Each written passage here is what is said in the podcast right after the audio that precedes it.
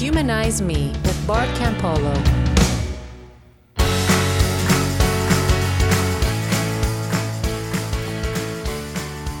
Hey, everybody. Welcome to 2022. Happy New Year. Is this the year it gets better? I don't know. I'm actually recording this introduction on January the 6th.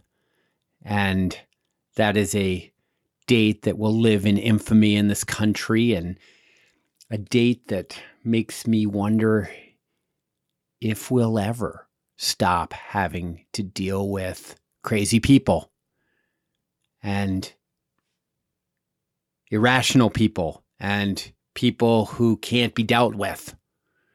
And so that actually all you know my mind today is perfectly attuned to my guest today because my guest today is Mark Goulston. And I have been a fan of his, you know, for years, many years. Um, ever since I stumbled onto his book, Talking to Crazy How to Deal with the Irrational and Impossible People in Your Life. And when I say stumbled onto it, I mean, I was literally in a library looking at their, you know, suggested readings stack while waiting for um, Marty to check out with some stuff she had gotten. And I saw that title and I thought, wow, let me look at that. I mean, I know it's not politically correct to call anyone crazy, but I quickly, as soon as I picked up the book, I realized like he wasn't talking about mental illness. What he was talking about was irrational. The, the, the book is about how to deal with people who are irrational, which we all are at some point. We're all, uh, I guess, on that definition of all crazy, we're all crazy at some point in the sense of when we can't see things clearly, can't see the world around us clearly. And we say or think things that just don't actually make any sense. And we make decisions and take actions that aren't actually in our best interests. And when when we get to the place where if somebody tries to reason with us or try to gently like steer us back towards that makes no sense. It it makes us even more upset we become impossible to deal with. And so i pick up this book. I'm standing in the library. I pick up this book. And i had one of those moments where I, i'm reading the first page and i can absolutely remember what was on the first page of the book. It's sort of like Moby Dick, Call Me Ishmael, the first line, or Anna Karenina. You know, all unhappy families are all happy families are alike, but each unhappy family is unhappy in its own way. You know, these kind of memorable openings that that stick with you forever. And and with this book, it wasn't a, a line; it was a story. Because at the beginning of the book, he says, "Look, you know, d- dealing with crazy people, with people who are in, temporarily insane because something's just upset them so much, is a lot like dealing with a dog that bite, bites your hand.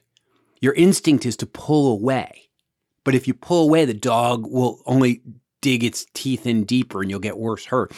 But if you counterintuitively, instead of pushing away, you push your hand deeper into the dog's mouth, you push down its throat, the dog will release your hand because in order to, to, to do what it wants to do next, which is to swallow your hand, it, it has to release its jaw. And that's when you pull your hand out. And, and Goulston said, dealing with irrational people is very much like that. If you try to deal with them like they're rational, if you try to reason with an irrational person, they'll go nuts. But if you lean into their crazy, if you go with their crazy, you change the dynamic. And then he told this story, and I've always remembered it. He said he was uh, having a really frustrating day and at work. And when he got home, he was just sort of mind. When when he was done the day, he got in the car to drive home, and he was just driving kind of mindlessly down, you know, down the road on his way home. And uh, he lives in Los Angeles, which is not. You know, I lived in Los Angeles. It's not a place to drive absent-mindedly. And sure enough, as he was going down this this kind of big highway, he cut off another driver, who he said was a large man and his wife in a pickup truck.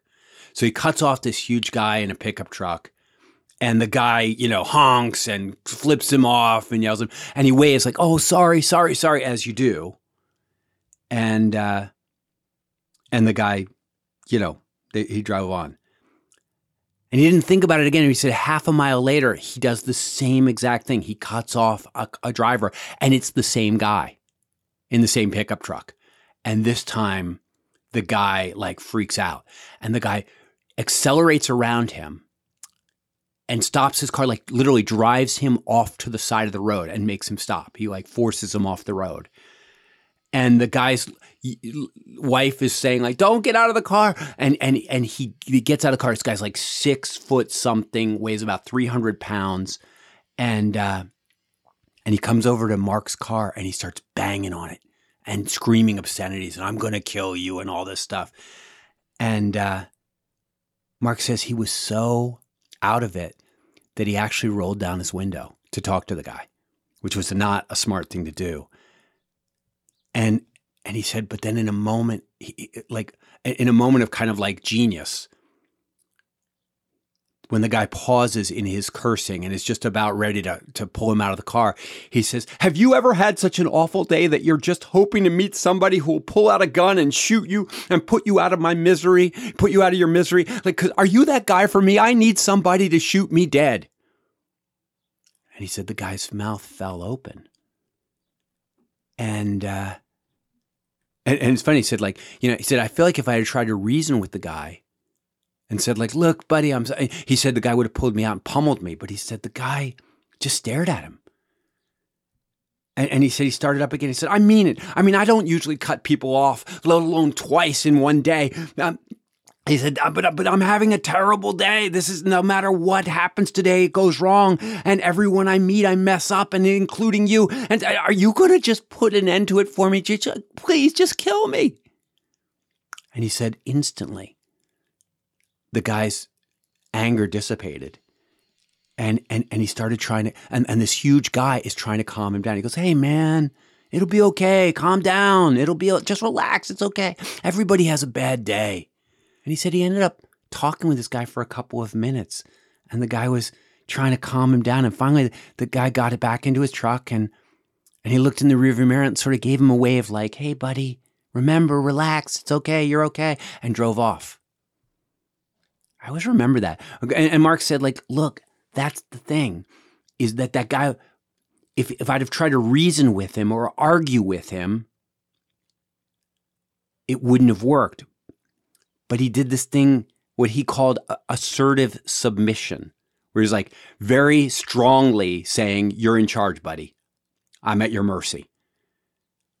And uh, and I read that story. I remember thinking, "There's something here," and and and and the book i mean he ends up having like 57 different strategies for how to deal with irrational people because i don't i don't know that there really are any other kind of people than irrational people or at least people that are temporarily irrational i mean sam harris is the most rational guy i've ever encountered in public life and yet when Sam Harris gets angry, or I'm sure in Sam Harris's house, I'm sure there are days when Sam Harris acts completely out to lunch.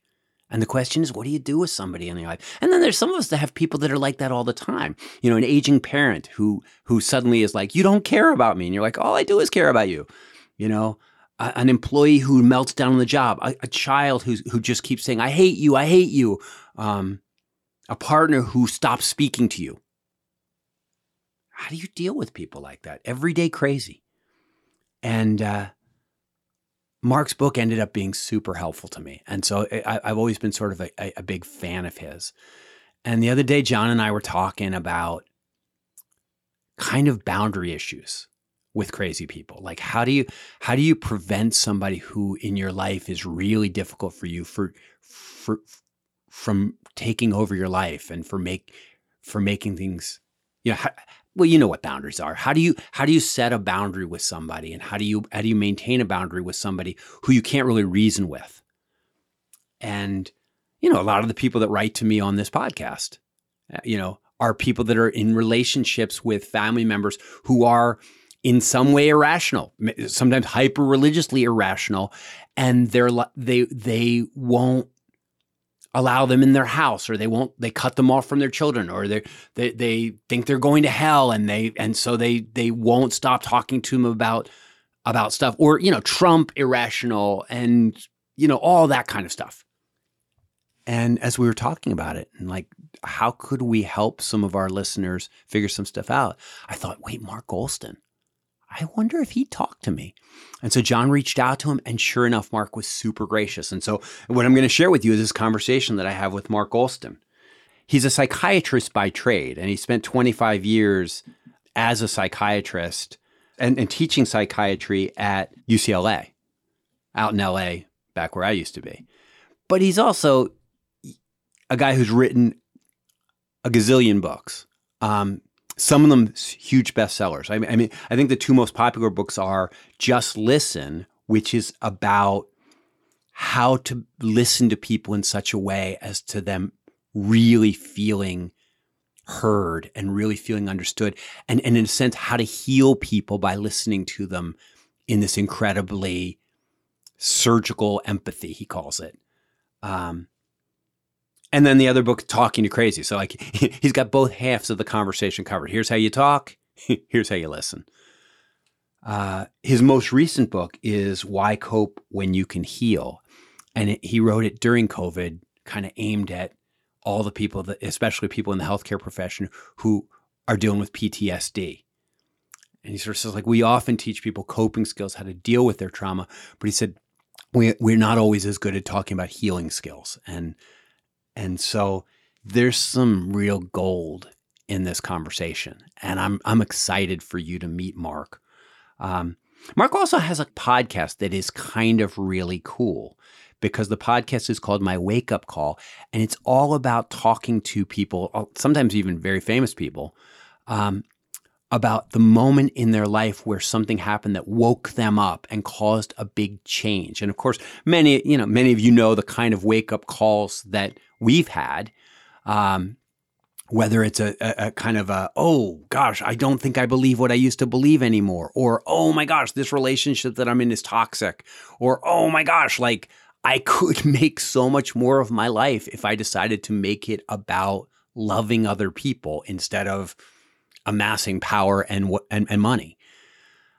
And so, you know, he's a person who's, I think, like a lot of us, is really dedicated to how do I make relationships work in such a way that they really give life to other people and fill me with a sense of joy and power, the, like empowerment in the sense of like I am capable of inflicting joy on other people.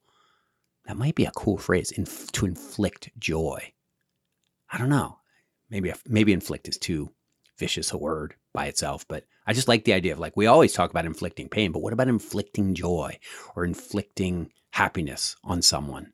I don't know. I'm, I, you know, if if if you're listening and and you think you like that phrase, you know I love to hear from you. And it's 2022, so I'm I'm I'm beginning the long promised task of going around and talking to all the Patreon people that support the podcast individually. So if you're on the Patreon list, you're gonna be hearing from me through an email or through a phone call or somehow. I will get I will get you and I will thank you. And you can't escape it. Cause I, you know, I just am so grateful for the people that listen and the people that support the show, the people that make it possible for us to keep this conversation going because it's been a really rich conversation. And I think it's going to be some of the guests that we have lined up, some of the stuff that we're going to be talking about moving forward. I just think it's going to continue to be a rich conversation as we try to figure out how to shake off the what's the word that they're called? Oh, languishing. Yeah, the New York Times had this great article about languishing. It said COVID had caused a lot of us to be languishing. And I thought, boy, that's a good word for how I've I've, I've felt and what I'm trying to shake off. And, and I think a lot of what we're going to be talking about in 2022 is how we either get back to or get to for the first time a way of relating to other people and a way of understanding and connecting with ourselves that creates a genuine sense of energy. And maybe the best way I can describe it is when I talk to depressed people, they often talk about how when they when they wake up in the morning, when they open their eyes, there's this, oh crap.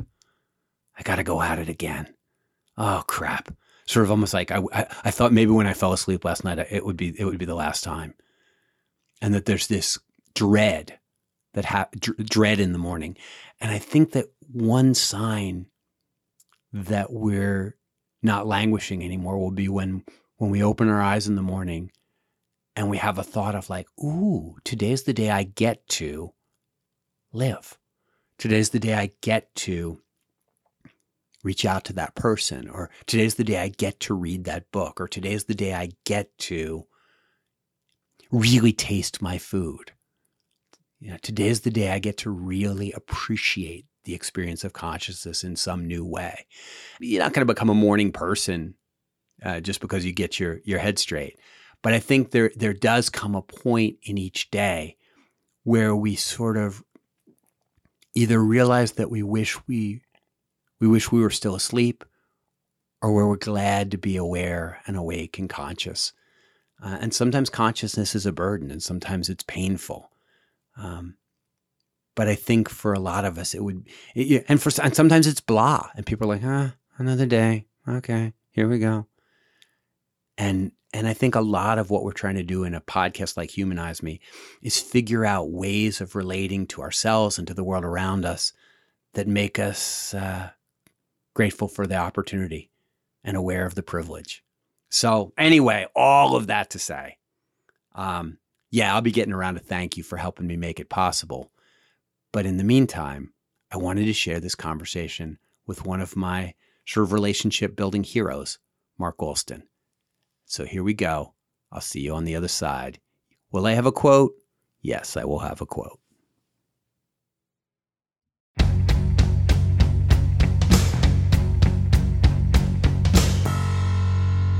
Mark, can I call you Mark? You can call me Mark. Or do you like Doctor? Do you like Doctor Goulston? Mark. Mark is fine. I'm so I'm so honored to meet you. I got to tell you, um, I'm just I'm just really happy that you're able to do this and willing to do this. I, I you know, I'm, I'm sure you get this from people a lot, but the book Talking to Crazy was very significant in my life. And what happened, you know, you probably don't know a doggone thing about me, which is fine. But I, I spent most of my life as an evangelical Christian minister and missionary and preacher. Mm-hmm. And about 10, 10 or so years ago, I sort of, I, I, I after a long, sort of slow death of a thousand cuts um, experience, I ended up uh, leaving the faith, and um, and I ended up actually for a time I was for three years I was out there in Los Angeles as the humanist chaplain at the University of Southern California. So uh, spent a little time in your neck of the woods. Are you still in LA? Yes, yes. When were you at uh, USC? four years. I left there. I left there four years ago, and I was there for three years. Um, I was the first humanist chaplain they ever had.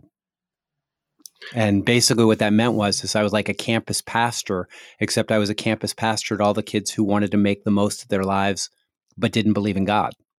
And uh, it was it was wonderful. It was a really it was a terrifically rich experience. I um, could, couldn't I couldn't figure out how to make it pay um, enough to to be able to afford to live in Los Angeles, which is how I ended up back in Cincinnati, um, where I'd come from. But it was it was a terrific terrific experience, and kind of my whole career for the last ten years has been largely around helping people figure out how to make the most of their life on the other side of faith, and in particular. How to have meaningful relationships and healthy relationships with people who think really differently than they do. Um, and it was in that context that I came across talking to crazy because I kept hearing from all these all these folks who were like, my family members are driving me crazy over the faith thing. Like they just they're t- I'm going to hell, and you know things you you you could probably imagine or predict in in a, in a newly deconverted person's life. Um, and it was and it was there, there that I came across your book, and and you know I've recommended it. I've sold you a few copies, I would say. Well, thank you. Thank and, you. And and I've sort of followed you a little bit since then. And I know you taught at UCLA for 25 years. Were you practicing most of that time? You know, I've been practicing up until about four years ago. So I'm, I'm retired status now, but I write, I teach, I speak around the world. And my personal, I have a personal mission called Healing the World One Conversation at a Time. Yeah. And, something I'll refer you and your listeners to.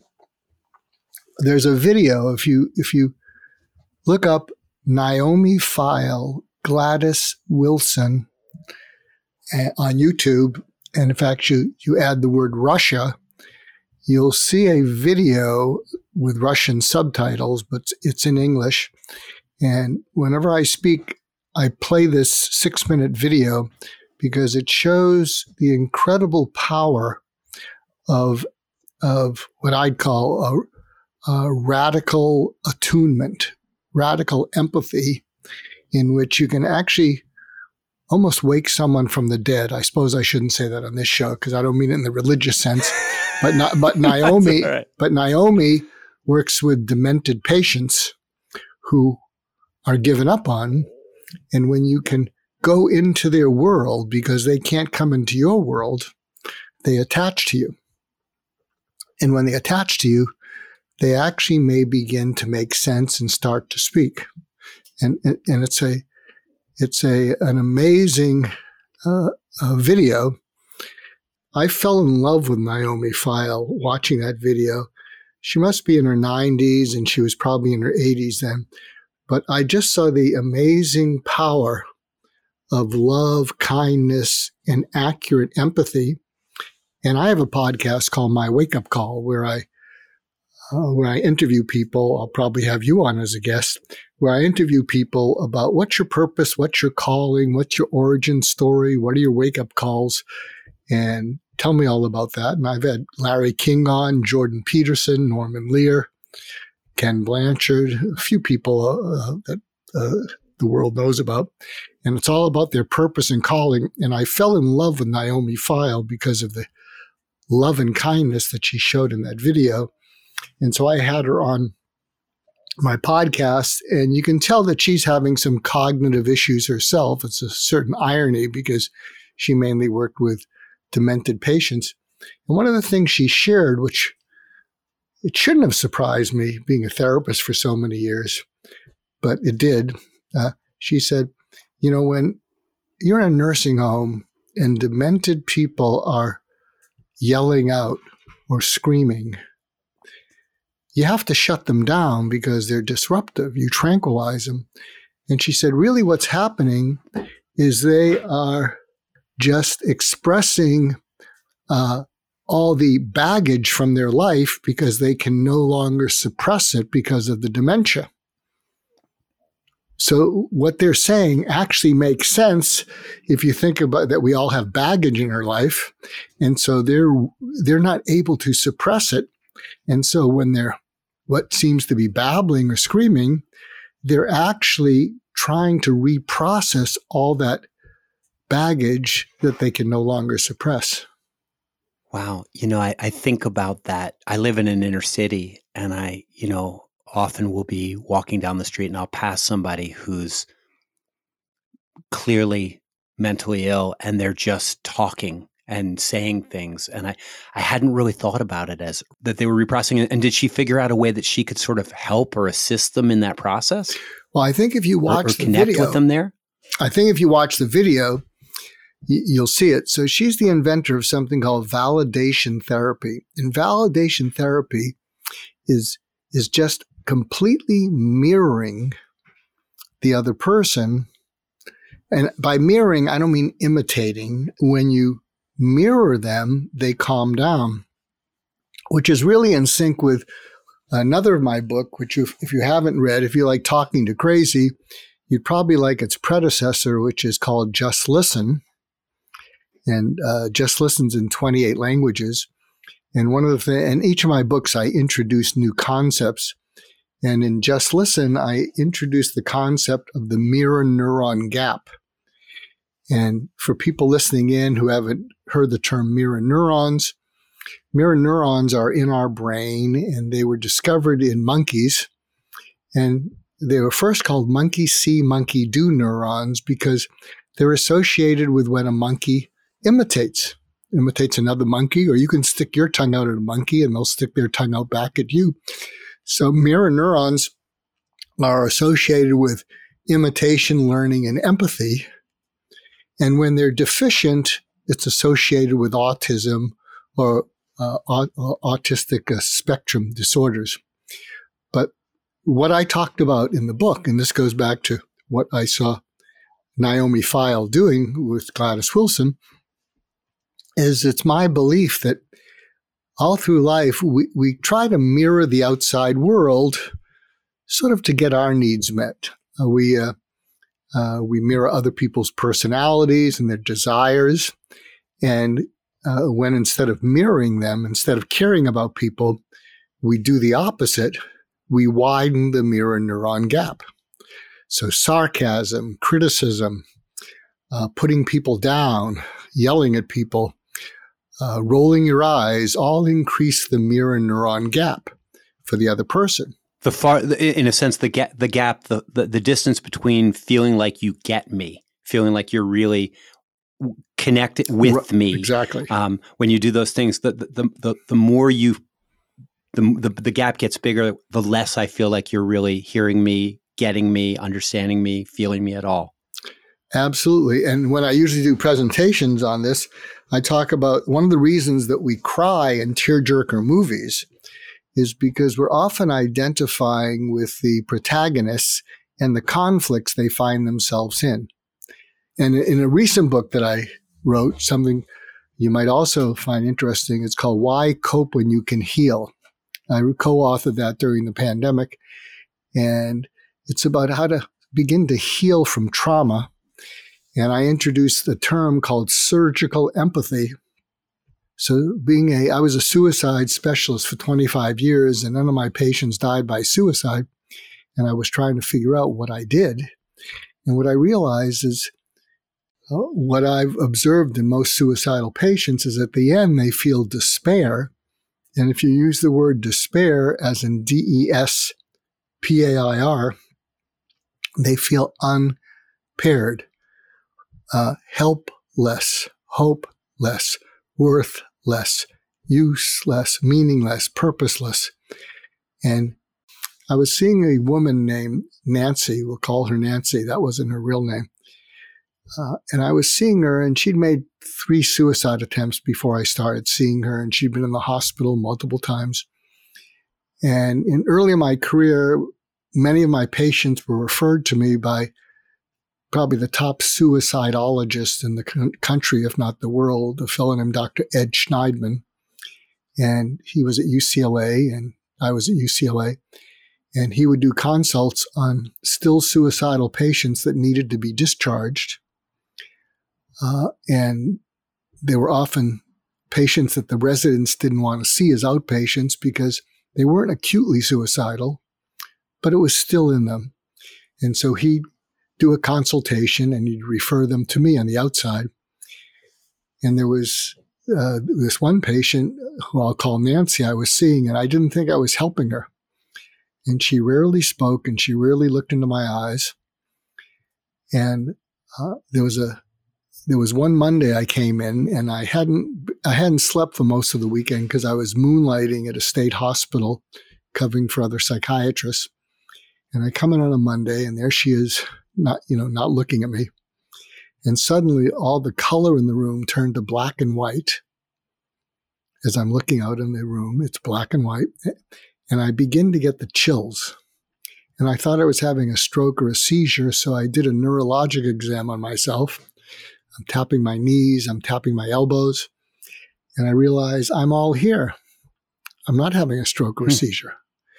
And then I had this crazy idea that I was looking at the world and feeling it through Nancy's feelings in her eyes.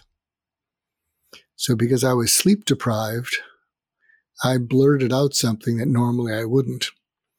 And I said, Nancy, I didn't know it was so bad. And I can't help you kill yourself. But if you do, I will still think well of you. Yeah, I'll miss you. and maybe I'll understand why you had to do it to get get uh, uh, get rid of the pain. And I thought, oh my God, I just gave her permission to kill herself. And she looked at me and she looked right at me. She grabbed onto my eyes with her eyes. And I thought she was going to say, Thank you for understanding. I'm overdue. And I said, Nancy, what are you thinking? And she looked at me and she said, If you can really understand why I might have to kill myself to get out of the pain, maybe I won't need to. And then she smiled.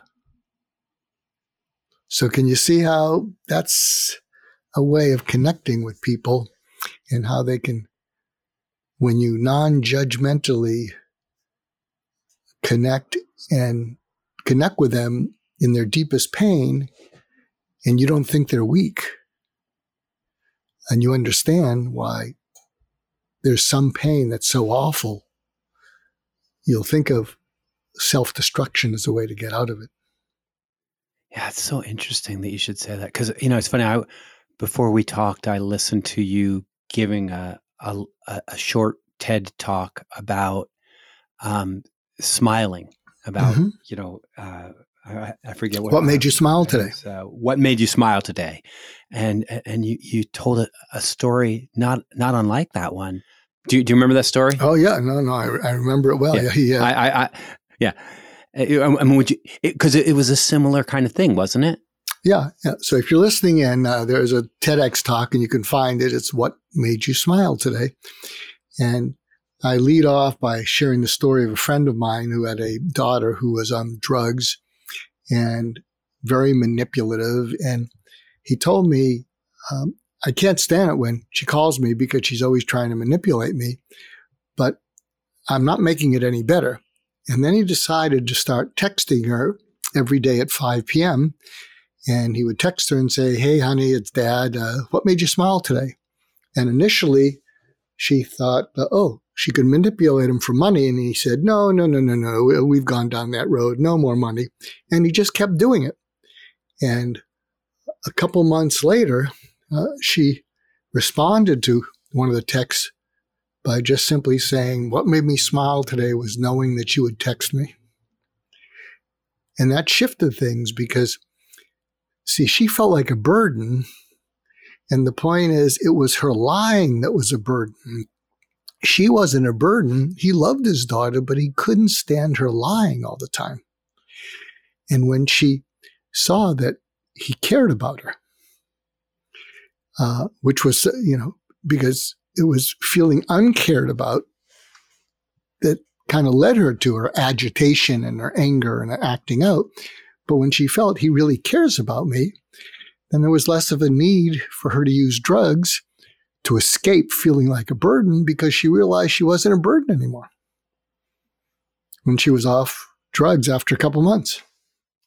And, and, and I mean the the through line in that is is that a lot of times the behavior, whether it's suicidality or addiction or just, you know sometimes it can be bad relationships and all sorts of things, that a lot of times people are driven to the behavior that we're so upset by by a simpler feeling of nobody gets me or nobody cares for me and that when we when we address that that fundamental need sometimes their their their need to to do the negative thing diminishes.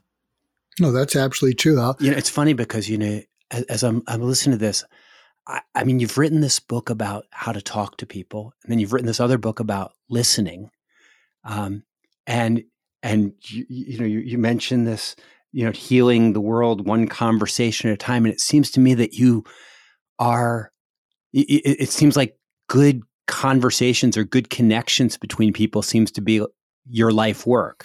Oh absolutely. And and i guess what i'm wondering is i mean for starters you know not to flip the script on you but like how did you come to be so committed to relationships? How did you come to believe so much in the healing power of relationships or in the importance of of conversation? Where, where did that come from in your life?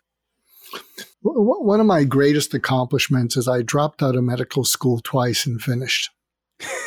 And i don't i don't know that many people who dropped out of medical school twice and finished and i think it was for untreated depression. And the first time I dropped out, I went and worked in some blue collar uh, jobs, which I, to this day I love. They were just so simple. I would go out, do some, you know, heavy lifting, and then, you know, not take it home with me. I mean, I, I didn't take any worries home with me. And, and then I went back and my mind worked at about a blue collar level, but that wasn't good enough for medical school. So after six months, I sought to drop out again. And the dean of the medical school, who was more, more focused on funding and keeping the medical school going financially than on students, met with me. And I don't really remember the meeting, but I was pretty down. And I got a call from the dean of students, Dean uh, William McNary. Uh, we nicknamed him Mac. He was an Irish, Boston Irish Catholic, Mac. And Mac called me. He said, uh, and he had a thick Boston accent. He said, Mac, Mac, this is Mac. Got a letter here from the uh, the dean. You better come in here, Mac. So I go in there, and I was at a low point. He said, Mac, read the letter. So I looked at the letter, and it's some, and it said, I have met with Mr. Goulston. Uh, we talked about a different career, and I'm advising the promotions committee that he be asked to withdraw. And I said, What does this mean? And he said, Mac, you've been kicked out. And it was it was as if a, I felt a gunshot wound. It's like literally I kind of folded over. I felt like I'd been kicked in the stomach. And I'm not religious, but I am, I guess people say, Mark, you're spiritual, accept it, because I, I felt something wet on my cheekbones and I thought it was blood, but it was actually tears. Uh, hmm. And and uh, and I think I was just raw and vulnerable and exposed. And and I came from a background where your only value is what you do in life. If you don't do anything, you're not worth much. And I probably was at a point where I didn't think I could do much. And he says to me, Mac, uh, you didn't mess up, meaning you're passing everything, but you are messed up. But if you got unmessed up, I think the school would one day be glad they gave you a second chance. And even if you don't get unmessed up, even if you don't become a doctor, even if you don't do anything else, I'd be proud to know you because you have a streak of goodness in you that we don't grade in medical school. And you have no idea how much the world needs that goodness. And you're not going to know it till you're 35. And you deserve to be on this planet. Uh, and you're going to let me help you. And it was inter- it's interesting because I'm thinking he was my first mentor. And because I didn't like to ever burden anyone with whenever I was down, kind of kept things to myself, I've been trying to figure out why did he do that? For, for years, for decades, I was trying to figure out why did he do that? Because he really didn't know me. I mean, even though I consider him a life saving mentor, you know, I, I, probably had a total of two or three hours of FaceTime with him over the six years it finally took me to become a, a doctor. But then I think I discovered a clue. During the first year when I dropped out, uh, I wrote a poem that got published in a, you know, a minor, uh, it was a geriatric psychiatry journal. And I think I must have sent it to him. So this is the first time I dropped out, which they allow you. I can understand. The second time you drop out, they want to cut their losses. I have uh, no grudge or negative feelings towards the dean of the school who thought, hey, he's wanting to drop out a second time. He'll never be a doctor. But uh, but I wrote this poem, and I'm going to read it. Read the last stanza of it, because I think you'll catch the irony and maybe why Dean McNary took a chance on me. So the poem is called "Lament for the Old," and I wrote this when I was uh, 20, uh, 24 and I'm now 73. So I'm, I'm basically three times the age of when I wrote this. And here's the last stanza. I then took the time to get to know some of these marvelous people three times my age, who offered a wealth of experience that spanned hundreds of years. What was so obviously missing was someone to share the fullness of the past and to help relieve the loneliness of the future, and maybe someone to give a damn when they died. So I, so I think he, yeah. so I mean, he, it probably touched him. And it's really ironic because I'm now three times my age when I wrote that. but, but what happened is I then took that year off and I went to something called the, a place called the Menninger Foundation, which is still around. It's a famous psychiatric foundation. And in those days, it was in Topeka, Kansas. Now I think the base is in Houston, but it's all through the Midwest. And, and it was one of the main places that trained psychiatrists after World War II. So there weren't that many psychiatric training programs after World War II. And it was there where I discovered that, you know, I seemed to be able to connect with these schizophrenic farm boys in Topeka, Kansas. I grew up in a suburb of Boston. And so I, I found that I had sort of a knack and an ability so knowing that, I went back to medical school, finished, and then I went on to train uh, in psychiatry at UCLA. But I think because of what that dean of students, what Mac did for me, uh, I paid it forward for 25 years. And I think I did for them what he did for me. You know, I, I saw potential in them. I saw goodness in them. Uh, and I wouldn't let go and I'd go to bat for them. And I think when you feel that coming in, you know, you can be helpful. Yeah, I mean, it's especially interesting to me because it seems like Mac, that poem probably was really determinative because he didn't just see general, vague, like, oh, you're a good guy, everybody's a good guy. He saw a very specific thing, and that is that you recognized that what these people, these older people that you were seeing, what they really were longing for was connection and and somebody to, to to feel gotten you know and you're you know even if you couldn't relieve their pain if you could enter into it they would feel less alone.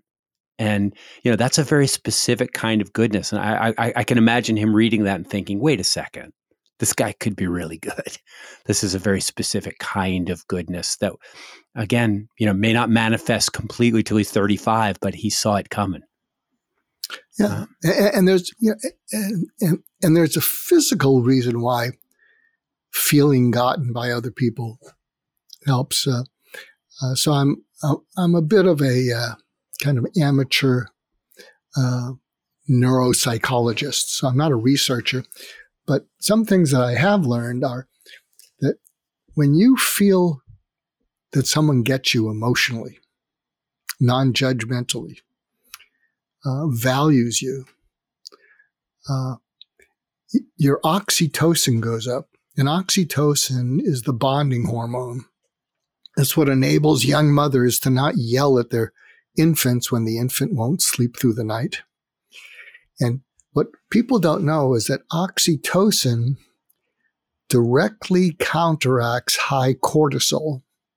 And high cortisol is the stress hormone. And when cortisol gets high, it starts to, uh, it readies our body to defend itself, but it also triggers something in our brain called an amygdala hijack. And what that means is the high cortisol signals our brain to survive. And our survival part of our brain, our most primitive brain, thinks either fight, flight, or freeze.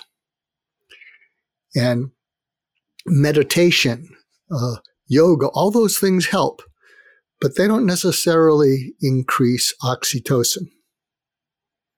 They increase endorphins, they increase uh, uh, dopamine and pleasure, but oxytocin directly counters the uh, high cortisol. And, and this is why uh, this may be a tip for people listening in about their personal relations. Frequently in personal relations, there'll be one partner who tries to be helpful by giving advice and solutions that the other person doesn't want. You'll also see this with parents and teenagers. What they really want is they, they want a burst of oxytocin to lessen their agitation. And when their agitation is lessened, uh, their cortisol goes down, their amygdala settles down, and blood flow goes back to their upper brain where they can make up their own decisions. Solve the problem for themselves. Yeah, absolutely. Whereas, whereas if you're agitated and they're making you nervous and you're not very good with emotions, and and and, and you start throwing advice at them, or you tell them to calm down, what happens is that is that increases their cortisol because what they're looking for is to, for you to hear them and feel felt by you. So here's a tip yeah. that you can use yeah. if uh, if this is going on in one of your relationships. What you say to if you're the person who is more comfortable with solving problems and giving advice, what you say in a calm moment to the other person is, when we get into a uh, conflict, um, I'm going to ask you if you if this is an awareness conversation or an advice conversation. Because if it's an awareness conversation, it's going to take the pressure off me to come up with a solution. If all you want me to do is be aware of it so you don't feel alone with it, then I'm just going to keep helping you talk it out. Then, then the whole purpose of it is to help you get everything off your chest and then realize that once you get things off your chest, you'll calm down. You'll probably come up with your own solution. But uh, but when but when we get into it, I'm gonna I'm gonna ask you: Is this an awareness or a conversation where you want my advice? And I can tell you, ninety percent of the time, it's they they don't want your advice. Yeah, yeah, it reminds me of this. There's a famous video that I often share around called "The Nail" that shows this young woman have you have you seen this one? I, I love it. I love it. Yes. I'll post it. I'll post it along with the show uh, show notes. It's it's a really fun twenty seconds, but it, yeah, most of the time people do. They want they'll they'll they'll opt for the awareness conversation.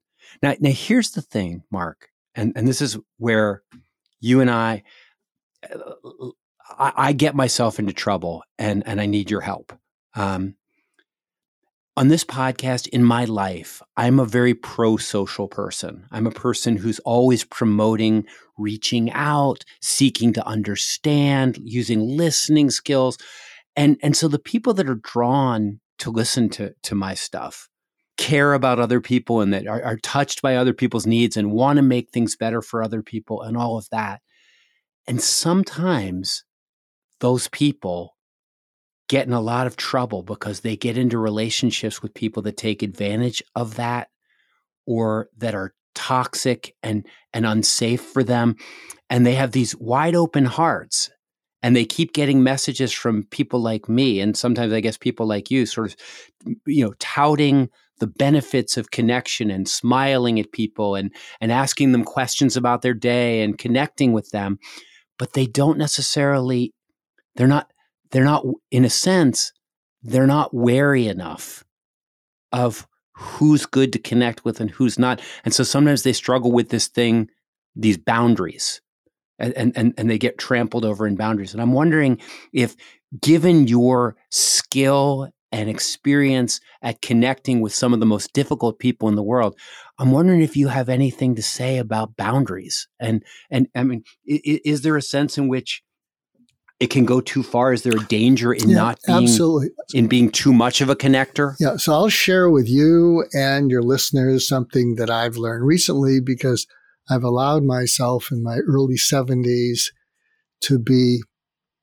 Uh, I've never liked the word judgmental because it seems it seems like a hurtful word, but in the last 10 years, I've embraced the word discerning.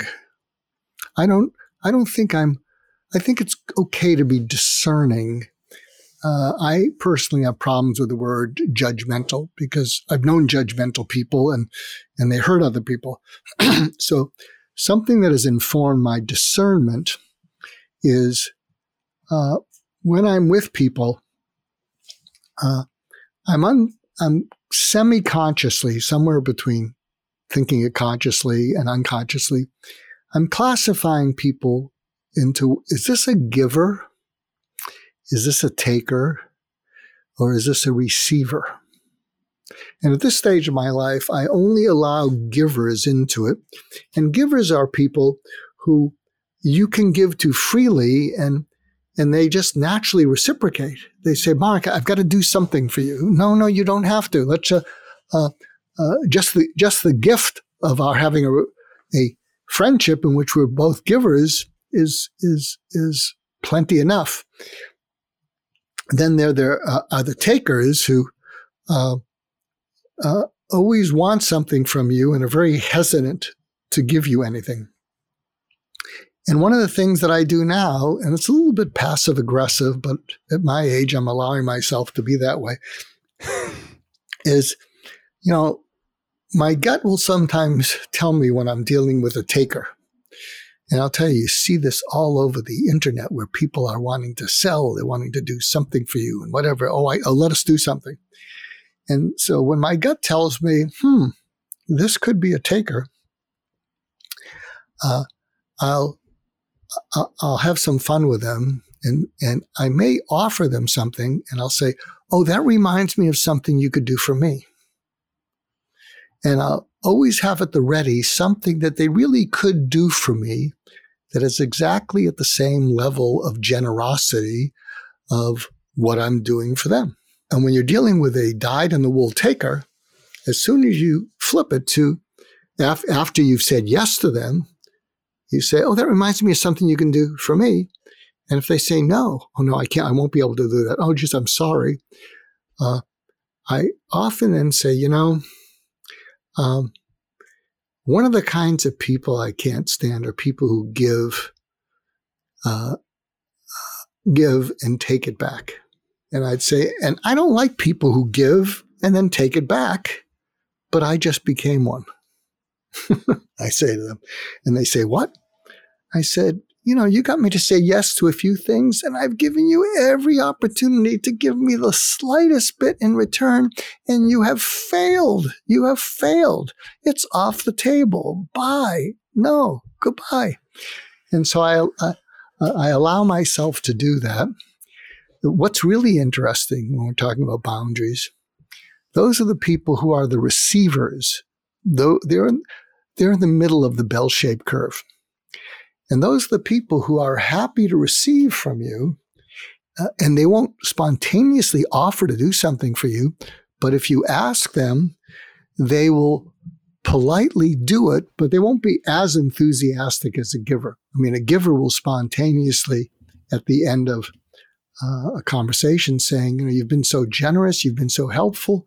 What can we do for you? I mean, sometimes when I'm on these podcasts and uh, uh, the, the hosts, uh, because I make connections between people, they'll say, How can we help you?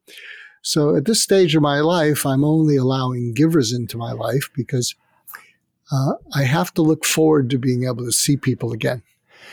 and I look forward to seeing givers again. And I don't particularly look forward to seeing receivers or takers. And in some ways, it's developmental. I mean, we all start life as pure takers you know, babies that we require constant attention and we have very little to offer um, initially, except our cuteness. Um, but and as we grow older, you know, I, I can remember distinct moments in my childhood where I became aware that I had the ability to positively impact another person's life, and it was a th- there's there was a sense for me of almost a kind of power that came with that. Like, oh, I can make that old person happy, or oh, I can forgive this person and relieve them from this horrible feeling that they're feeling uh, of moral loss. And and and and there are people. I think the, t- the the givers of the world are people that have sort of figured out the alchemy and have realized, like, gosh, this is really a good deal for both of us. This giving thing. Um, and sometimes the receivers, it seems to me, are people that for whatever reason, nature or nurture or experiences that they had, they didn't get that giving thing turned on. And sometimes it can be turned on very late in life. I've seen people figure out that they have something to offer, figure out that they can that they can positively transform other people's lives for the better late in the game and they go like oh my gosh this is i never knew this was here um, but then there are those takers and they never they, they don't figure it out and they're not really interested in figuring it out um, yeah i think you you make several good points and, and i like the first one that you made that, that there's a certain power to realize that with just a little bit of attention we're not even talking about material goods, but just the gift of a little attention can be phenomenal to someone. Uh, if you watched my TEDx talk, what what made you smile today? I believe I share an anecdote. I hope uh, I'm remembering it correctly. But uh, I remember there was a young man in India named Arul, and uh, uh, and I'm as likely to return an email to someone who's homeless in India and drop the ball of a Fortune 500 CEO. It's it's a, my priorities are a little bit messed up if I if I think about that. But uh, maybe it's because I'm touched by the person who's struggling in India. But I remember I had an exchange with him, and then I tried out the exercise. I said, Arul, this was all an email. Arul, what made you smile today? And he wrote back, no one is as no one as important as you has ever typed my name. So I go back to my computer every day and I touch the screen where you typed it. That changed his that changed his life. And and I got much more out of it than he did. Yeah. I mean just yeah. just the power of a in fact, if you're listening in and you have any kind of celebrity or you're well known or anything like that, I think one of the gifts that you have, and I actually think it's a responsibility if you're prominent, you're well known, you can cause someone who feels completely invisible to feel visible. Because when they look at you, they will sometimes gawk at you I remember years ago when I had some celebrity clients, they would say, I can't stand it when you know, I'm there walking around Beverly Hills and people are just staring at me. And I said, What you have to realize is those people who are staring at you, they feel invisible compared to you. I mean, they literally feel invisible. They don't know that they're intruding on you because to them, they're nobody and you're somebody and they don't know that they're intruding, especially if they're fans.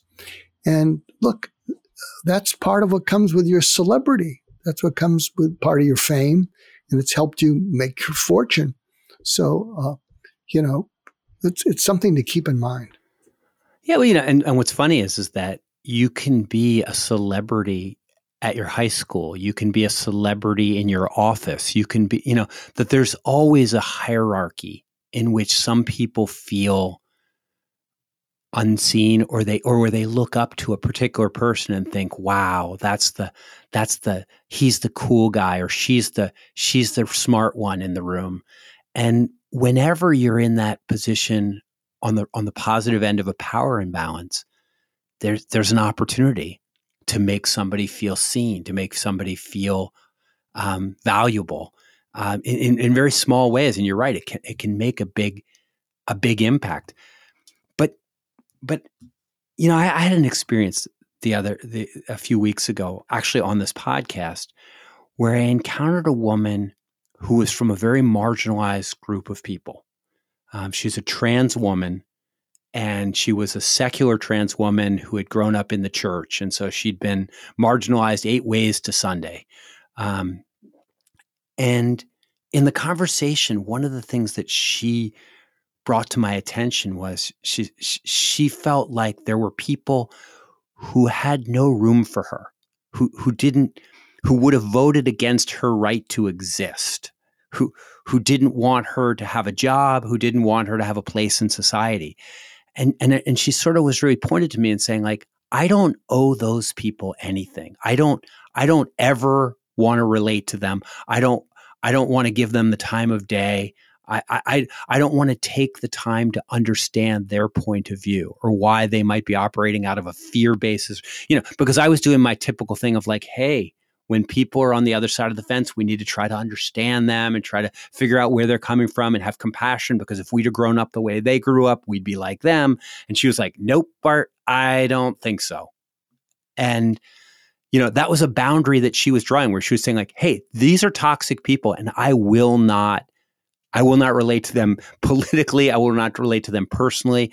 And, you know, some of them are in my own family, she said, and I'm not going to deal with them. And, you know, when you were talking about the givers and the takers and the receivers, I was thinking that works well when people are approaching you, kind of offering you a deal or, or asking to be in friendship or in a neighborhood association. But what if they're in your own family? What do you deal what what do you do with people in your own world who are these difficult people or these toxic people?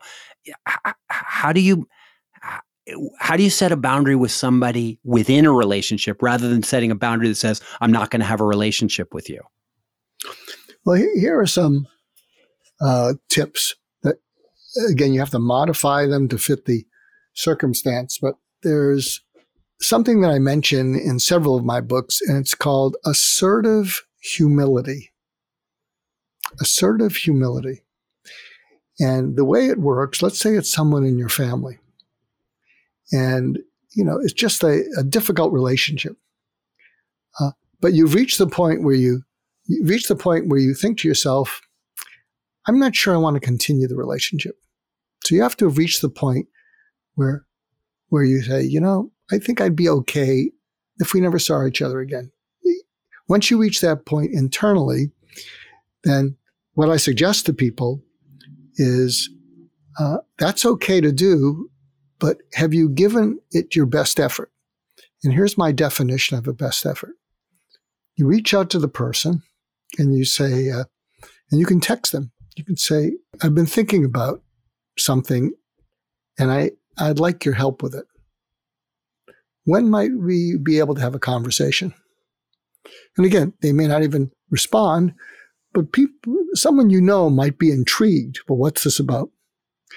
Uh, and you could say it's just something I'd, I'd like your um, I'd like your help with, and that that can be a very disarming thing to say. That's why it's called it's assertive humility. Mm-hmm. And what you say to them is, you know, you're my brother-in-law, you're my sister, you're my you're my mom, you're my dad, you're my you're my whatever, uh, and I'm close to I'm very close to wanting to avoid you and maybe have nothing to do with you ever again. And I don't want to reach that point. And I'd like your help because, you know, we are related. You are my cousin. You are my brother. You are my sister. And, and the reason I'm close to wanting to avoid you and have nothing to do with you, and then you just, you, you just lay out behaviors you don't say anything about their personality, but you say, you know, uh, the reason I'm close to that is because you say this and this is what you do. We say this and you agree, and then this is what you do. And, uh, and, uh, in going forward, I'd like to not avoid you and like to not cut you out of my life. But I don't have much control over it. You do. And that's what I'd like your help with. And, and I'm perfectly okay with you saying anywhere from no thank you or go F yourself or whatever. You can say whatever you like. But before I take those steps to avoid and maybe have nothing to do with you, I thought I'd give this a try. Has that worked?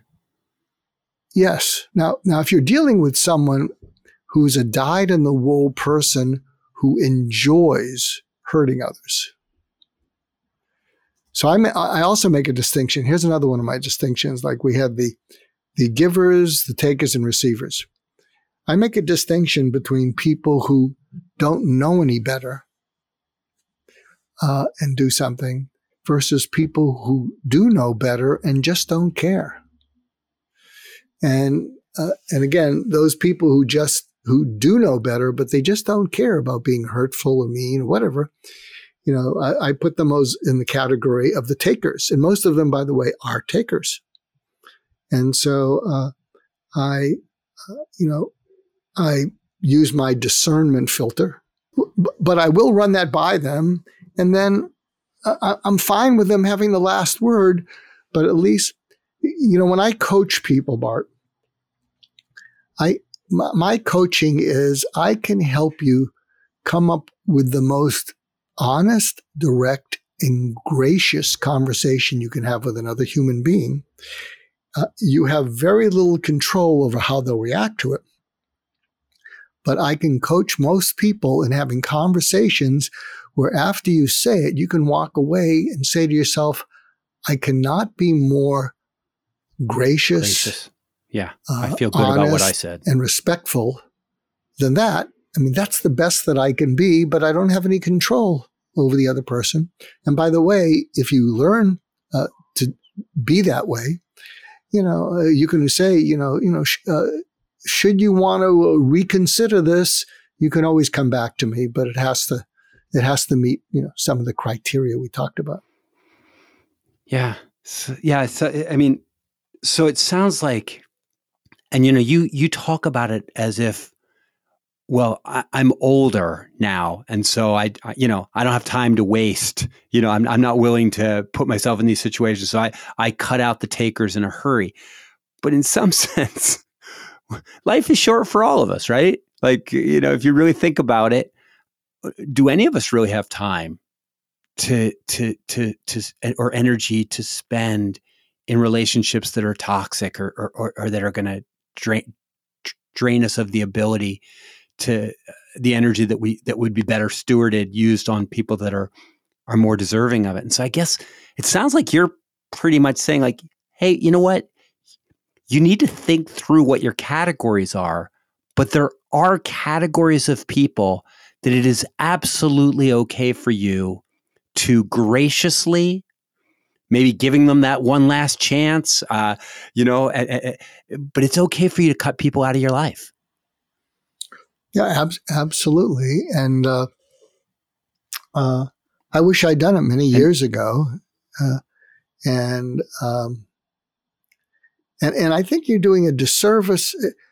So here's an interesting um, uh, approach that I thought that really helps you to cut out the um, the takers and the grabbers and the really bad people in your life, people who mean you know, uh, who mean you ill and not well. W- what happened is in the last probably 40 years, I've been blessed and fortunate to be hanging out with really good people. I mean, people who care about the world, people who care about making a difference.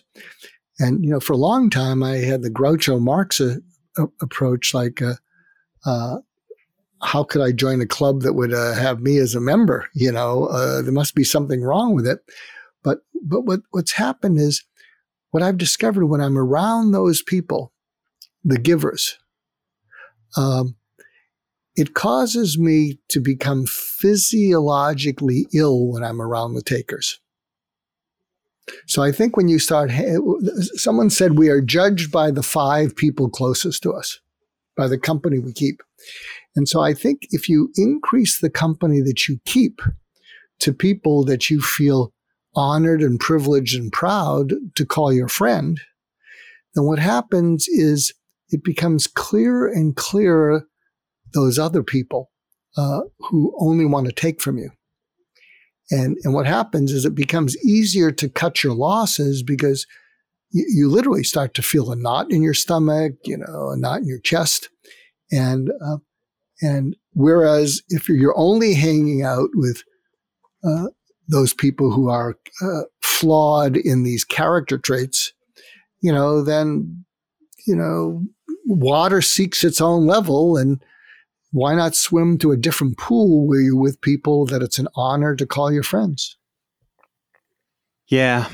I, I, as I was the first part of what you're saying, I was going like, yeah, you're so lucky I'm so lucky. I get, you know, when I think about the people that surround me, I'm just surrounded by givers mm-hmm. and surrounded, you know, and, but I, I, sometimes think like, yeah, you know, I, I've been so fortunate in life.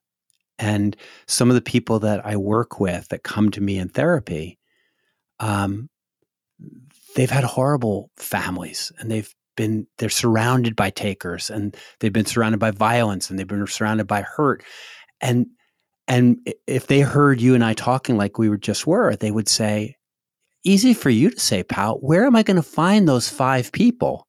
Um, I'm not those people are not attracted to me or I don't seem to know where to find them or you, you well, know well, I, I, I, uh, uh, uh, and I don't know if you've had this experience where people are like yeah take a take a hike buddy because good people are in short supply in my world? Well, places you can find them. I mean, there are these social platforms, whether it's Clubhouse or uh, i host the room on Twitter Spaces uh, that I do a couple times a week. Uh, it's it's uh, it, it, seems to have an evolving name to the room. Uh, the latest one, which I can't guarantee, will still be the name of the room uh, uh, by the time this this post is called "Why Cope When You Can Heal," and it's for people who, you know, have had a fair amount of trauma and and and they cope. And coping is better than not coping, but it's not the same as feeling fully alive. And that, that was one of the reasons my co-author and I wrote this book, Why Cope When You Can Heal. It's a short book. It's a, it's out there. It's about 120 pages and you know b- because people have been traumatized the majority of people have been traumatized I, I, wouldn't even say the majority of them cope well. I mean they cope the best they can uh, but healing is different than coping. You know when i reached out to people i knew who had been traumatized and mentioned oh uh, i'm co-authoring a book called why cope when you can heal. And when i reach out to people and tell them the title, especially the women I know had been traumatized, they immediately tear up. You know, that's the mirror neuron gap being eliminated. And, I, and I'd say, What's going on? They say, If only. And I'd say, If only what? They'd say, If only I could heal. I'd say, What do you mean? They'd say, I cope.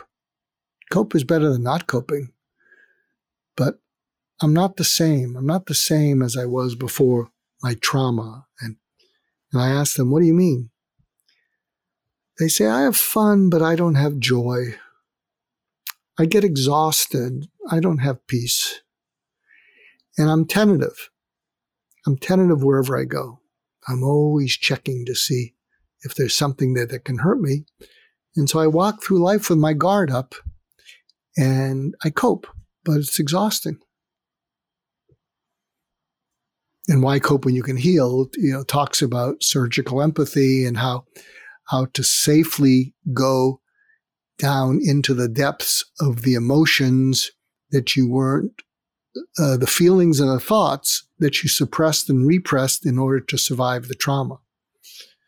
So that's a, uh, that's my uh, hypothesis on a lot of trauma is that while you're trying to survive it and the subtitle of it is how healthcare heroes of COVID 19 can recover from PTSD.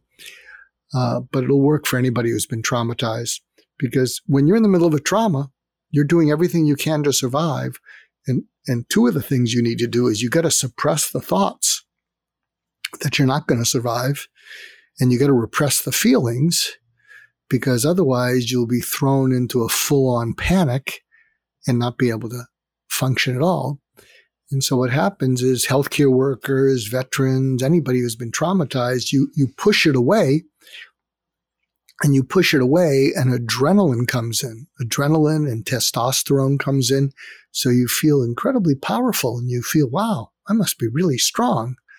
But what's happened is, and you'll see this with uh, uh, athletes, Olympic athletes, and why so many of them go into deep depression afterwards, is that when you're running on adrenaline, uh, uh, to, to sort of deal with life. And, uh, and the trauma goes away or the stardom goes away, the adrenaline rush goes away. And when the adrenaline rush goes away, that's what helps you insulate yourself from all the thoughts and feelings that would have gotten in the way.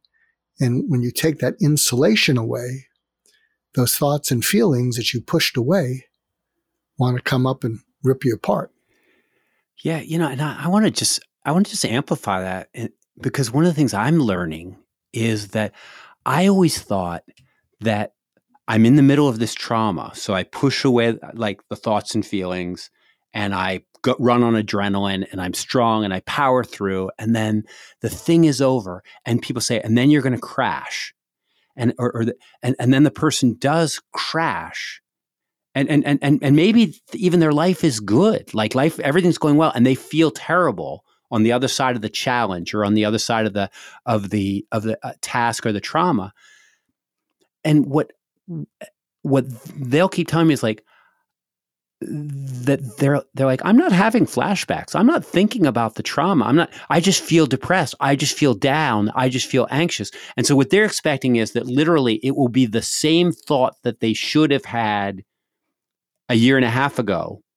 And they're like they're expecting to sort of have that thought come up. And what they don't realize is is that it's it's it's sometimes the thoughts and feelings that they're coping with are more general and they're not you know they're not they're not as specific as a particular flashback they're just kind of this overall sense of being overwhelmed or an overall sense of sadness or an overall sense. Do, do, do you know what i'm saying? That sometimes i think people are expecting that it will be a one for one like i'm gonna get i'm gonna i'm gonna have i'm gonna have the thursday from that year all of a sudden i'm gonna experience it again. And i'm like that's it's not always that specific but but but but these but in general these thoughts and feelings that you repress they're going to come back when they get a chance. Yeah no, no i think you're exactly right. It's it's not like there's some magical television movie moment where they re-experience and they are set free forever. Uh, like like in the movies. That's exactly what they yeah, show you yeah. in the movies is the person reliving the scene. Yeah uh, but the thing the thing is once we, when we're traumatized there's like a ripple effect and so there's little ripple currents f- from while we're going through the trauma. Um, you know, w- one of the metaphors that I give people that are uh, helpful, and I learned this from a, a, a, a woman patient. She she uh, had an only child who was viciously murdered. I mean, viciously murdered. I can't even go into it because it's it's just too vicious but it was her only child, and and I was seeing her, and uh, uh, I didn't think I was helping her. I mean, she was seeing me, and she wasn't suicidal, but she was, why go on, why go on, why go on. And I referred her to a group, a support group, which I'm, I'm a great fan of, of specific support groups that are focused on your particular challenge because otherwise, other uh, no matter what anyone else says, you're going to say, "Well, it's easy for you to say it didn't happen to you." So I referred to a group called uh, Parents of Murdered Children. Uh, the leader of the Los Angeles chapter was Sharon Tate's m- mother. Sharon Tate was, you know, murdered by Charles Manson. And they would have meetings, and it would be mostly mothers. Fathers could be invited, but it was probably just uh, you know, they would just keep busy, and they would just talk about, you know, what's the status of uh, of uh, finding the perpetrator and getting getting justice, and but they would all share what the murder was, and I I don't think I was making progress with her one on one, but I did get her to uh, join this organization, and then what happened is younger mothers would adopt her, you know, because they would be newer into that group that you wouldn't want to be a member of. Uh, uh, and they would attach to her. So she became like a surrogate mother. And one of the things she said to me, she said, you know, and she was a, a good deal older than the other uh, mothers. And she said, you know, life is like the rings of a tree. And the rings of a tree are demonstrate what that tree goes through every year. And if you look at some trees, you know, you can see when there's been a fire, when there's been a flood, you know, by the characteristic of the rings. She said if you buy a synthetic tree, you know, where all the rings are symmetric, they lack character. And she said, she said, what it really comes down to is you need to build new memories to dilute the impact of that memory that was so tra- uh, traumatizing. And she says, and you build new memories by actions taken not thoughts thought. And so what had happened is she built new memories because these other young mothers attached to her and made her the surrogate mother for them. And, you know, and then she, you know, she went on to found a foundation, I think in her daughter's name.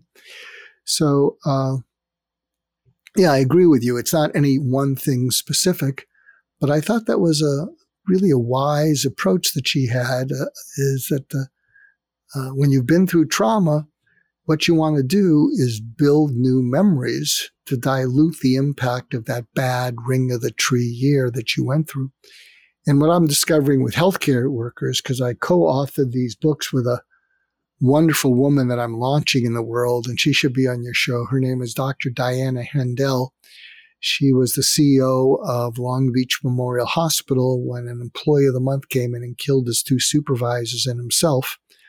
And she led the hospital back to financial and psychological soundness. And she's really one of my heroes. And one of the things she taught me that brought the hospital back is, is, uh, uh, yes, you, you cope by staying active, but the, the activities need to feel purposeful and meaningful as opposed to just keeping busy. She said she, yeah, she thinks it was that, that they all had a sense of purpose, that they served their community, they served patients that came in, uh, and it, it was really helpful that those activities that would dilute the impact of that year were purposeful activities. Well, you know, that may be, I mean, and what's interesting is, is that, you know, you talked about the support groups uh, that you've recommended people to, and then you talk about this, you know, that, that those people doing meaningful activities. And it does seem to me that when people have toxic relationships in their lives and you and I say to them, well, you need to find, you know, givers. You need to find better people. Um, and, and, they say, well, I don't know where to find them, you know, and I, I think that what's interesting is, is that people that are trying to heal, people that are at a support group trying to overcome the death of their son or their daughter, people are a support group trying to support a kid with an addiction or whatever the, the thing is. People who have transitioned out of the faith like you have, and they're trying to figure out how to make their lives work on the other hand. There's a sense in which those are almost by definition latent givers. Like they're trying to heal themselves and so there's a sense in which they're they're reaching out for more life. They're reaching out to make things better. It's, it's maybe even just starting with themselves, but they're not laying there waiting for somebody to come and heal them. They're reaching out. They're they're an active healer, and I I think that when when people are trying to say when people say to us, where am I going to go find these people to, to, to that are going to be more positive relationships in my in my life?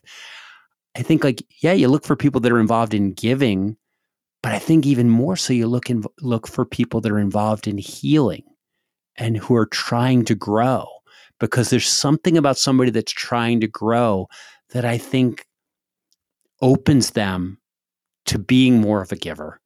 Um, I, I, I seldom see people in these support groups that are really working the support group that are pure takers because the, the, people in the group are also hurting that if somebody shows up and they're a taker, they kind of get marginalized pretty quickly and, and made to feel unwelcome. In, in, those support group settings, you can you can be needy, but you can't be greedy. You know, you can be needy, but you can't be a taker, or else they won't have you for very long. And so, in some ways, I think defining yourself as a person who's figuring out how how you've been hurt or where you where you're vulnerable is in many ways a step towards I, if you can identify yourself in that way you can find people that are trying to overcome that. I, I think there's something there. Um, so so I, I, don't know if i'm making any sense but there's a no, big part of me that wants that wants to give people hope this way. No, no I, I think uh, no, you're making a lot of sense because I, because I think if you're looking to heal, um, you're more open. You're you're you're more on a, a journey. Um, uh, when uh, it's interesting, one of my favorite uh, quotes comes from a pastor friend of mine, John Dephouse. He's the pastor at Thad's uh, church in Los Angeles. Uh, and it's an experimental, wonderful church. And I'm Jewish and I attend the church uh, because it's just so inclusive. And he said, uh, when you're in pain and you uh, and you pray for someone to take the pain away, you're disempowering yourself. He says, what's a better thing to do is to pray for the courage to be able to handle the pain and be able to do it with grace. Because then you take your power back. And, uh, and I agree with you. I think people that are on a journey of healing, uh, so, so, something I'll share with you uh, that I uh, that goes sort of along with what we're talking about right now is for years uh, when I was actively practicing and I do psychotherapy with depressed people and anxious people. Sometimes some of the depressed people, when I'd say, What's really going on? And, and there's a technique that I have called the five reallys, where you know you repeat what the person says, and I, I understand that stuff, but what's really going on? And I learned that from a friend of mine uh, in the Marines who helped transitioning Marines. And when you get to like the fourth or fifth really, people tell you what's really going on. And you're not saying it to aggravate them.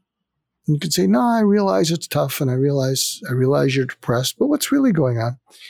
And with a number of my patients, what they'd say is, I don't know if I deserve to be happy because I am 100% self absorbed.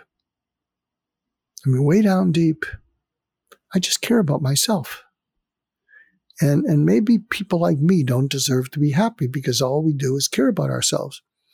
And that gave me a realization and something that I then started doing.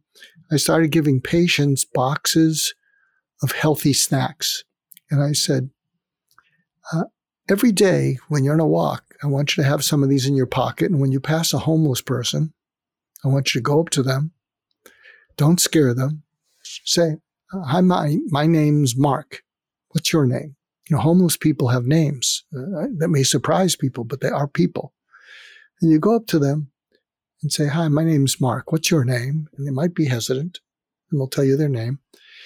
Uh, or they don't have to tell you their name. And then you pull out a healthy snack and you say, Here, I hope this makes it a little better. Because a number of people are hesitant to give money to homeless people because they're going to use it for alcohol or drugs. And I said, just do that.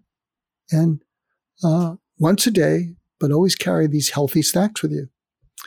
And most of those people, and it won't surprise you, but when they come back a week later, they would begrudgingly say, It worked. What worked? I feel a little better. Why? Well, because some days I'd give something to someone and they just look at me and they just started crying with thanks. Oh, well, you know, maybe you earned a little bit the right to be happy. What do you think? It's interesting that whole idea that people feel like people's pain. You know, there's nothing that makes us selfish more than pain. Like, you know, if you smash my hand with a hammer, I'm not thinking about anybody else for about five minutes. Um, pain really makes us focus on ourselves. And yet, when we stay focused on ourselves for too long, that idea of like, we feel worthless. We feel bad about ourselves. We, it's unnatural. It's not the way, you know, it's not the way we, we're social beings. We're not wired to be selfish. And so if we get self absorbed, it doesn't feel good. It doesn't feel good. And so, yeah, a simple exercise that sort of says, like, hey, I'm just going to try to get you to be aware of other people in a different way can sometimes be very, very relieving and healing. And so you know, it it it, it feels to me as as you know, as I'm I'm just looking at the time and thinking like I got to let this guy go at some point, but um, it feels to me like your your commitment is to relationships and connections and and and and to to compassion and and and asking people, you know, what made you smile today and, and and you, you have all these sort of you know the listening skills that are in the one book the the the authentic speaking skills that are in the other books. You know, like there are all these, you, you, there's this commitment to inner relationship and to connection. But what I hear you saying over and over again is that you have to, that you have to, your commitment to relationships needs to be tempered by discernment, a discernment of who people really are a discernment of what they really need, not not not what they're telling you to give them. A, a discernment of the, who's safe to let into your life and who you've got to put up some boundaries and keep them out. So it feels like you're like radical compassion, radical empathy, tempered by discernment. Yeah, no, am I, I hearing I, you right? I agree with you. I, I, you know, we'll, we'll, end. I remember another uh, anecdote before COVID. There was a uh, a middle-aged man. He obviously had a stroke. He was homeless. He was kind of loping along on the sidewalk. He was walking. Uh, had torn slippers, and one of his arms was you could tell was uh, paralyzed. And but there was a certain quiet nobility. He was he didn't have a sign. He wasn't begging for anything. He wasn't trying to intrude on anyone. He was just trying to make it through a very difficult life. And I was going for a walk, and you know, and I passed him, and then but something about his not being intrusive, you know, not uh, not standing in the way with a sign right next to Whole Foods, you know, where they many congregate. Right. Um, and it, it just struck me, and and I walked back to him, and you know, I walked up to him. I didn't want to scare him, and I put a uh, a fifty dollar bill in his good hand. And he looked at it and he stared at me and he looked at it and then he stared at me and his eyes filled with tears. And as they filled with tears, he looked at me and he said, I love you. Gotta tell you, it was but one of the best $50 I've ever spent. yeah. Yeah. Well, Mark, I didn't have to spend 50 bucks, but it was really great talking with you. I really appreciate not not just now I appreciate the conversation, but I also just appreciate the the the life the life that you've lived that's led you to be able to to talk so eloquently about the nature of relationships. Well, I appreciate the platform and uh, the honor was all mine.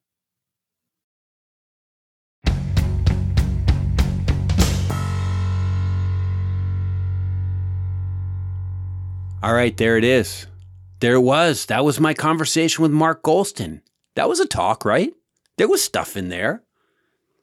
There was stuff. Yeah. I I'm glad I got to know him. And I'm I'm looking forward to reading some of the stuff he recommended. And uh, I, I wouldn't be surprised if we if we get him back here at some point. And he's got some people he wants me to meet. Maybe we'll have them. I don't know. But I'm just I, you know, if you're out there, Mark, thank you. This was good. This was good. Listen, I promised a quote on the other side of the podcast, and I've got one, and it's it's a little bit of a cheat quote. Because like when people would, when there were Bible verse memory contests, and you had to memorize a Bible verse, you know, I, I quickly learned that the, the best verse to give to a little kid was Jesus wept, shortest verse in the Bible. And and you guys know I love Ingersoll and I just found the Ingersoll version of Jesus Wept. The shortest verse of Ingersoll that encapsulates so much of what he says and I think and we're trying to do. And so I'm going to give you a quote. I can't believe I, and like I, this isn't cheating. I just didn't know it was out there. And I, I, I, was I was reading some stuff the other other week, and I, I came across. I thought, "Jeez, how did I miss this one?" It's as simple as this: we rise by lifting others. We rise by lifting others. Think about that today. Think about that. Think about if you want to rise today, if you want to feel something, if you want to if you want to feel like the day was worthwhile, and ask yourself, is there anyone out there who you can lift? In some small or great way, is there anyone out there who you can lift their spirit, who you can lift their countenance, who you can lift them up? That's just a thought.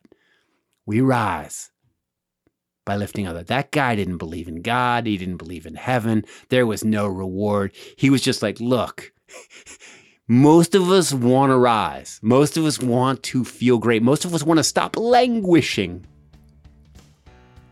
And Ingersoll, he understood the basic truth. We rise by lifting others. Go do it. I'm going to go do it. And I'm going to see you next time on Humanize Me. For more on Bart, go to bartcampolo.org. If you like this podcast, please consider supporting it every month and get extra content for it. Go to patreon.com slash humanize me. Our patrons do make the show happen. Follow us at Humanize Me Pod on Twitter and Humanize Me Podcast on Instagram. You can also join other listeners on our private Facebook group. Just search Humanize Me on Facebook. To ask your own question on the show, leave it as a voicemail at 424 291 2092. That's 424 291 2092. And finally, please review us on iTunes. It really helps. Catch you next week. Humanize Me is a production of Jux Media. You could be larger than life.